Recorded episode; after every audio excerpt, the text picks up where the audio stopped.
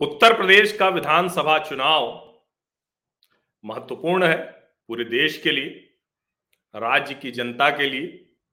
लेकिन प्रधानमंत्री नरेंद्र मोदी के लिए यह अति महत्वपूर्ण है। ज़ाहिर है, योगी आदित्यनाथ मुख्यमंत्री हैं, दोबारा उनको मुख्यमंत्री बनना है तो उनके लिए तो बहुत महत्वपूर्ण है ही। लेकिन दरअसल ये पूरी तरह से चुनाव के नतीजे जब आएँगे तो योगी आदित्यनाथ पर तो चर्चा होगी ही होगी। नरेंद्र मोदी का करिश्मा, नरेंद्र मोदी के मतदाता, नरेंद्र मोदी के भक्त, नरेंद्र मोदी के विकास के एजेंडे पर कुछ न सुनने वाले, नरेंद्र मोदी पर आँख मूंद कर भरोसा करने वाले, वो बने हुए हैं, जस के तस, बढ़े हैं या कुछ घट गए इसी पर चर्चा होने वाली और नरेंद्र मोदी जो सीधा संवाद लोगों से करते हैं, विशेष करके जो कहा जाता है ना कि एक 10 प्रतिशत का नया मतदाता वर्ग तैयार किया, जिसको मैंने लगातार चुनावों में आपको विधानसभा और लोकसभा वार बताया है। वो जब अब मैं अभी फिर से थोड़ा गहरे जाकर और अभी मैं मथुरा, आगरा घूम के आया जो पश्चिमी उत्तर प्रदेश के पहले चरण की सीटें, वहाँ जहाँ चुनाव होने हैं, मतदान होना है। तो एक बात मुझे लगा, खटका, और वो बात ये थी कि दरअसल लोग नरेंद्र मोदी की रैली नहीं होने, नरेंद्र मोदी को सामने से सुन नहीं पाने की वजह से थोड़ा सा कुछ मिसिंग जैसा है। और इसी वजह से जो भारतीय जनता पार्टी गठबंधन और समाजवादी पार्टी गठबंधन, वो एकदम कट टू कट जो मुकाबले में दिख रहे हैं, ये एक बड़ी वजह है। प्रधानमंत्री नरेंद्र मोदी ने 31 जनवरी से वर्चुअल रैलियाँ शुरू कर दी। अभी तक वो उत्तर प्रदेश में आए नहीं है, वर्चुअल रैलियाँ कर रहे हैं। लेकिन ये बात मैंने तीन चार दिन पहले कही थी टीवी चैनल पर और फिर से दोहरा रहा हूँ कि ये मुझे भी पहले लगता था कि जो ये वर्चुअल चुनाव प्रचार है, इसमें भारतीय जनता पार्टी को थोड़ा एज हो सकता है, यानी बढ़त हो सकती है। लेकिन दरअसल एक चीज़ जो सबसे ज़रूरी है, जिसे हम लोगों को ध्यान में रहना चाहिए, और मेरे ध्यान में आई तो मैंने कहा मैं आपको भी बताऊँ, वो ये कि नरेंद्र मोदी की वर्चुअल कनेक्ट की क्षमता, वो तेज़ी, वो प्रसार, वो प्रभाव निस्संदेह अतुलनीय है। लेकिन असली जो करंट पैदा होता है, असली जो मोमेंटम गेन होता है, असली जिसको हम कहते हैं कि इसके बाद अचानक लोग चार्ज हो गए, एकदम से ऊर्जा बढ़ गई।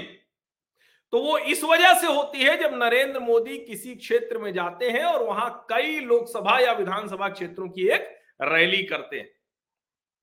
तब अचानक वो मोमेंटम क्रिएट होता है। और इसलिए मेरा ये मानना है कि ये जो वर्चुअल रैलियाँ हैं वर्चुअल प्रचार है, इसकी वजह से भारतीय जनता पार्टी की जो बढ़त है, वो कम होगी।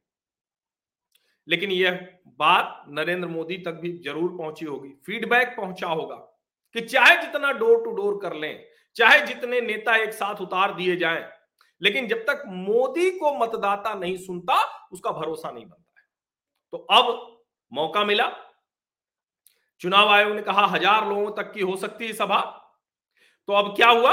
सात फरवरी यानी पहले चरण के मतदान से तीन दिन पूर्व नरेंद्र मोदी एक फ़िज़िकल रैली करने जा रहे हैं यानी सशरीर उपस्थित होंगे कहा?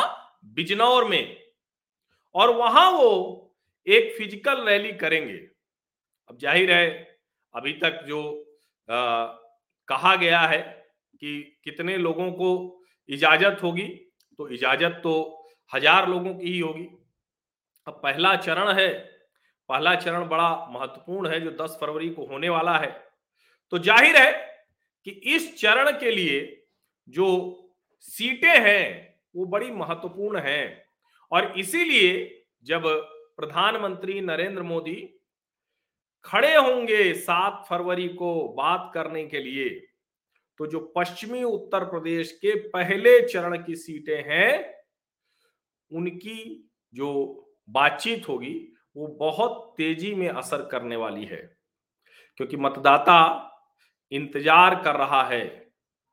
और जो सबसे महत्वपूर्ण बात है कि नरेंद्र मोदी जब ये बात करते हैं तो वो हमेशा उस स्थानीय जो वहाँ की जो समीकरण होता है, वहाँ का जो कहें कि जो कुछ भी चल रहा होता है उसको ज़रूर लेकर आते हैं।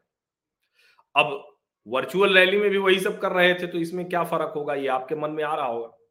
इसमें फ़र्क होगा। और ये समझ में आया, जब भारतीय जनता पार्टी के एक नेता ने कहा कि हमने तो हज़ार लोगों को ही न्योता दिया है लेकिन लोग सुनना चाहते हैं। हम चुनाव आयोग की सारी जो बंदिशें हैं, जो नियम कानून है, उसका पालन करेंगे, लेकिन लोग प्रधानमंत्री को सुनना चाहते हैं, देखना चाहते हैं। दरअसल, बिजनौर में उस दिन एक शक्ति प्रदर्शन की भी तैयारी भारतीय जनता पार्टी करेगी। और भले ही वो कहा जा रहा है कि बूथ पे लोग सुनेंगे, घर में लोग सुनेंगे, और कार्यक्रम स्थल पर सिर्फ़ हज़ार लोग रहेंगे, उनके साथ मंच पर योगी आदित्यनाथ, धर्मेंद्र प्रधान, अनुराग ठाकुर, ये सब लोग भी रहेंगे। लेकिन दरअसल उस दिन पूरे उस क्षेत्र में एक शक्ति प्रदर्शन की तैयारी होगी कि जगह जगह एक बड़ा जमावड़ा हो, क्योंकि मेरठ जैसी वो पाँच लाख और सात लाख वाली रैली तो नहीं कर सकते। चुनाव आयोग उसकी स्वीकृति नहीं दे रहा। और सात तारीख का ये मोमेंटम दस तारीख तक बना रहे, इसकी भी तैयारी भारतीय जनता पार्टी ने की है। ज़ाहिर है, अखिलेश यादव और जयंत चौधरी जिस तरह से रोड शो कर रहे हैं साथ साथ जिस तरह से लोगों से मिल रहे हैं, वो एक चुनौती है। और पहला चरण बड़ा महत्वपूर्ण है। पहले और दूसरे चरण दोनों महत्वपूर्ण वैसे तो सातों चरण महत्वपूर्ण है। लेकिन पहला चरण इसलिए बहुत महत्वपूर्ण है कि अगर यहाँ से एक मोमेंटम जिसके भी पक्ष में क्रिएट हुआ और भले ही लाख कोई कहे कि मतदान गुप्त होता है, लेकिन जब 10 फरवरी को मतदान के बाद ओपिनियन पोल शुरू हो जाएँगे। जब 10 फरवरी की चीज़ें आने लगेंगी 10 फरवरी को कहा जाने लगेगा कि देखिए, ये चीज़ें हो रही हैं तो आप यकीन मानिए कि एक बहुत मोमेंटम के तौर पर दिखने लगेगा कि आखिर क्या होने जा रहा है। ये बड़ा महत्वपूर्ण होगा और नरेंद्र मोदी अपने उस मतदाता वर्ग को फिर से ये समझाने के लिए निकलेंगे, फिर से ये कहेंगे, क्योंकि ज़ाहिर है कि एक तरह से जिसको हम कहते हैं ना कि ओपिनियन पोल्स का जो मिजाज है वो तो दिख गया। अब तो इसके बाद आखिरी आएगा, क्योंकि चुनाव के बीच में तो आपको बहुत कुछ देखने को नहीं मिलेगा। लेकिन वो ओपिनियन जो टीवी चैनल की स्क्रीन पर दिखेगा, वो ओपिनियन जो मतदान करते वक्त कतार में खड़े हुए मतदाता के बोलने से दिखेगा। और उस सब की बुनियाद नरेंद्र मोदी रखेंगे। और मुझे अभी भी लगता है, जो मैं घूम टहल के और सब जगह गया, कई जगह स्थानीय प्रत्याशियों से नाराज़गी बहुत है। कई जगह कहा जा रहा है कि नहीं, अगर मोदी योगी नहीं होते तो ये मोदी के साथ योगी फैक्टर जुड़ा है। तो भारतीय जनता पार्टी को पहले चरण में ही अगर इसका लाभ मिलता हुआ दिखेगा तो वो आगे तक जाएगा गोरखपुर तक, आखिरी चरण तक। अगर पहले चरण में उसका लाभ मिलता हुआ नहीं दिखा और वो मोमेंटम डाउन हो रहा था, इसमें कहीं कोई संदेह नहीं है कि मोमेंटम कमज़ोर हो रहा था, वो बढ़त नहीं दिख रही थी भारतीय जनता पार्टी बढ़ती हुई समाजवादी पार्टी दिख रही थी राष्ट्रीय लोकदल के साथ, क्योंकि वो बहुत नीचे है, वहाँ से ऊपर जा रहे थे। और चढ़ता हुआ मोमेंटम जब दिखता है तो वो लगता है कि बहुत तेज़ी में चढ़ रहा है। जैसा आपको ध्यान में हो, पश्चिम बंगाल में मुझे भी अनुमान था कि सौ के ऊपर सीटें मिलेंगी भारतीय जनता पार्टी। सतहत्तर पर रुक गई। वो इसीलिए क्योंकि तीन से सतहत्तर का मोमेंटम बहुत बड़ा था। तो लग रहा था कि कुछ भी हो सकता है। ऐसे ही यहाँ, चूँकि बहुत नीचे खड़ी है समाजवादी पार्टी और राष्ट्रीय लोकदल।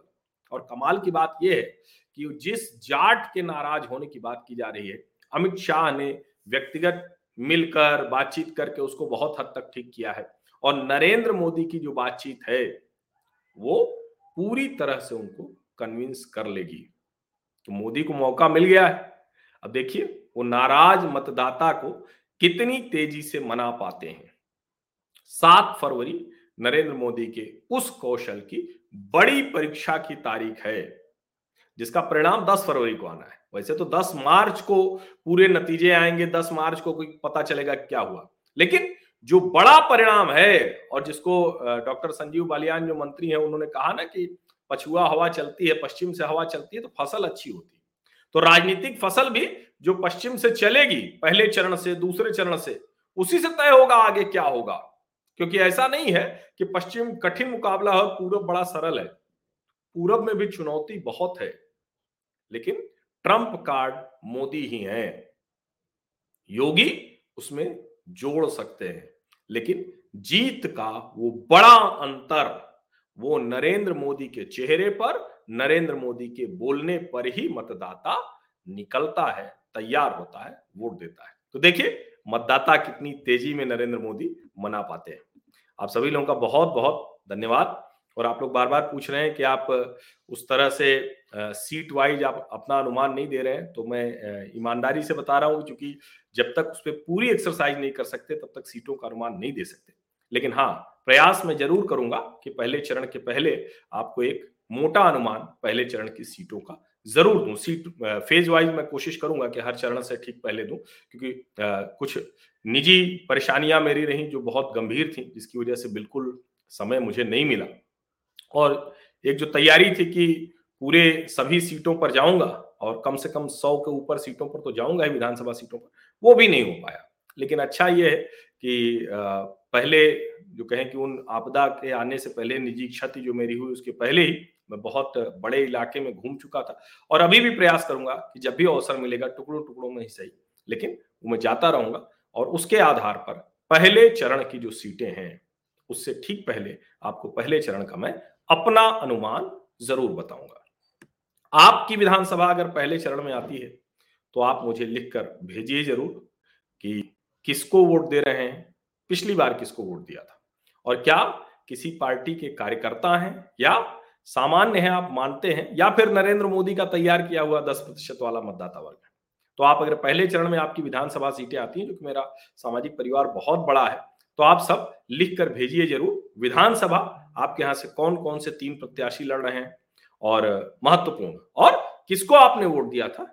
किसको? इस बार वोट देंगे क्यों? इतना अगर चार लाइन में लिख के भेजेंगे तो मेरे लिए अनुमान लगाने में और आसानी होगी। बाकी मैं अपना विश्लेषण कर रहा हूँ, आपको ज़रूर पहले चरण के पहले बता दूँगा। बहुत बहुत धन्यवाद।